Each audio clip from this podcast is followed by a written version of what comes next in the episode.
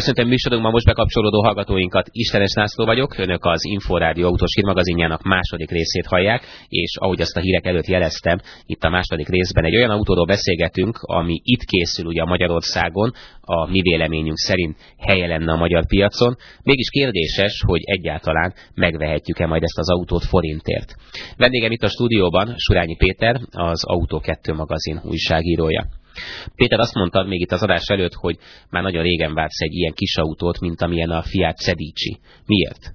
Hát azért, mert szeretem a négykerékhajtásosokat, de szerintem nem készült a szedítség, nem, nem sikerült egy olyan modellt csinálni, amelyik igazán felkeltette volna az érdeklődésemet. Azt is megmondom, hogy miért. Az átlagos használó a négykerékhajtásos autót, hogy 99%-ban nincs szüksége a négykerékhajtásra. Most a Fiat Suzuki, illetve Suzuki Fiat közös produktuma ezt a kérdést oldotta meg elég racionálisan. Ez az autó alapjában véve egy első kerékhajtásos és gomnyomásra hozzá a hátsó kerékhajtás, nem is akármilyen kivitelben, mert az első gomnyomásra egy automatikus négykerékhajtás születik, a másodikra pedig egy lezárt differenciálos, drasztikusan terepre született négykerékhajtás. Na most várj, akkor ez most szabadidőautó, vagy egy kőkemény terepjáró szerinted?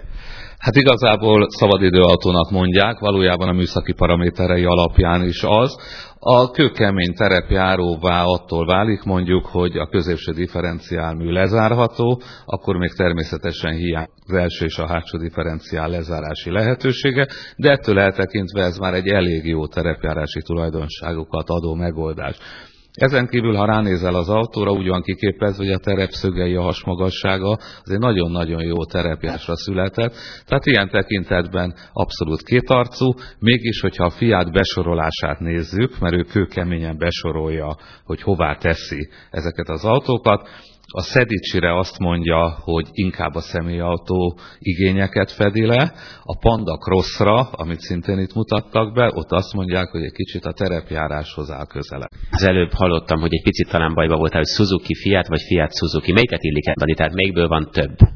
Én azt hiszem, ha nagyon igazságosak akarunk lenni, akkor a Suzuki-t. Ez végül is a Suzuki Swift padlólemezére készült, az új Swiftnek a padlólemezére. Gyakorlatilag ennek az első felfüggesztéseit is használja, ezek megpörszanak.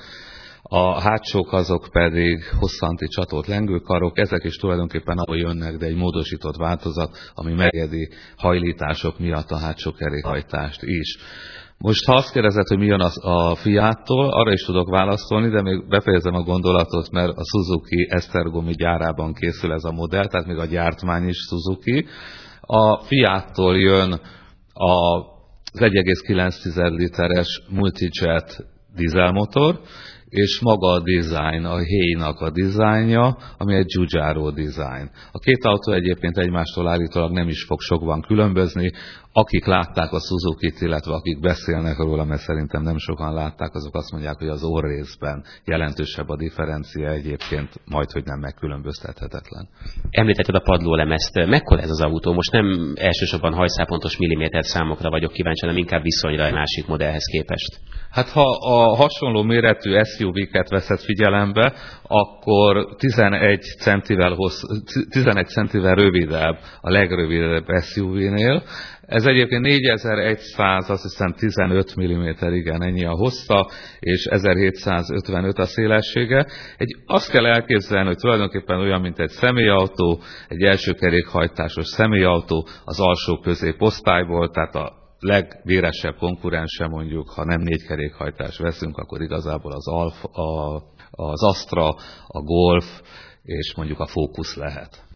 Ennek az az óriási előnye, és ezt nem, tudom, nem győzöm hangsúlyozni, hogy egy igazi elsőkerékhajtásos, ami ha elsőkerékhajtásra kapcsolunk, akkor abszolút nem hajt semmit, Egyetlen szerencsétlensége talán, hogy a tengelyeket a kerék a motorfék üzemben természetesen forgatja, tehát külön a kerék drasztikusan nincsen leválasztva a hajtásláncról, láncról, de teljesen üresen a tengelyeket forgatja, kikapcsoljuk.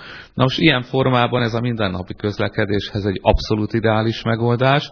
Ha kicsit zűrösebbre fordul az idő, illetve szerpentinen igen nagy sebességgel vagy nagyobb sebességgel akarunk autózni, akkor érdemes bekapcsolni az első fokozatát, az automata fokozatát a négykerékhajtásnak, mert lényegesen nagyobb kanyarodási stabilitás érhető el. Nek egy csomó előnye van ilyenkor, és hogyha úgy hozza a sors, hogy valahol hegyen lakunk, és ez a megoldás sem elég, ezzel már tulajdonképpen el lehetne jutni mondjuk a budai hegyekben bárhová, de ha valamiért ez sem elég, vagy rosszabb terepre merészkedünk, akkor még egy gomnyomás, a köztes diffi lezár, és gyakorlatilag mindenhová el lehet jutni, amivel, ahová egy átlagos autós szeretne eljutni. Egyébként ez a differenciál lezárós verzió, ez 60 km per órás sebesség fölött oldódik, tehát ez is egy viszonylagos előny, nem lehet úgy felejteni, hogy nehogy a, a hajtómű, a felfüggesztések feszültség alatt maradjanak. Péter, mi a helyzet akkor, hogyha beülünk az autóba belül? Milyen a hangulat? Inkább japános, vagy inkább olaszos? Ez jó kérdés, mert engem egyszerűen megdöbbentett, vagy sokkolt az, hogy egy Fiatban ülök, és abszolút Suzuki illata van. Hát nagyon vegyes. Én azt mondom, hogy egy, egy jó pofa európai belseje van, nincsen túlspilázva, nincsen nagyon lebutítva. Ehhez a normális, átlagos használathoz egy teljesen tökéletes berendezés. Péter, ugye az elején már mondtam, és te megerősítettél ebben, hogy az adót itt gyártják Esztergomban. Mikortól lehet megkapni, és hogy igazából melyik márka forgalmazza majd ezt? Még érdemes tudni azt, hogy csak ötajtós változatban fogják gyártani. Az árusításra eléggé pikáns. A Fiat azt mondja, hogy ezt az autót nem érdemes Magyarországra hozni, mert a magyar piac ezt a jellegű autót nem igényli. A Suzuki-ról egyelőre semmit nem lehet tudni, mert még egy rajzot nem mutattak az autóról, holott már a Szedicsi vezethető állapotban volt. A Fiat azt mondja róla egyébként, hogy a Torinoi olimpián fogja először bemutatni, az jövő tavasszal lesz, és az áráról annyit sejtettek, hogy 15-20%-kal lesz olcsóbb a Toyota RAV4-esnél. Péter, akkor elképzelhető, hogy ez az autó, amiről most beszélgetünk, amiről ugye te azt mondod, hogy egy remek kis darab, se ez, se az a márka nem fogja árusítani, vagy a Suzuki-nál még van rá szansz? Ezt nem tartom elképzelhetőnek, én biztos vagyok benne, hogy a Suzuki árusítani fogja, erről egyébként sem ír nincs. A Fiat nem fogja árusítani, én szerintem később ezt fölül fogják bírálni, és nyilvánvalóan be fogják hozni, de amit még elmondtak róla, hogy pillanatnyilag legalábbis nyilvánosan azt mondják, hogy semmiféle egyezmény nincs a két gyár között, tehát a Fiat nem azért nem hozza be Magyarországra, hogy teret engedjen a Suzuknak, hanem azért ezt egy rossz piacnak tartja ehhez a modellhez.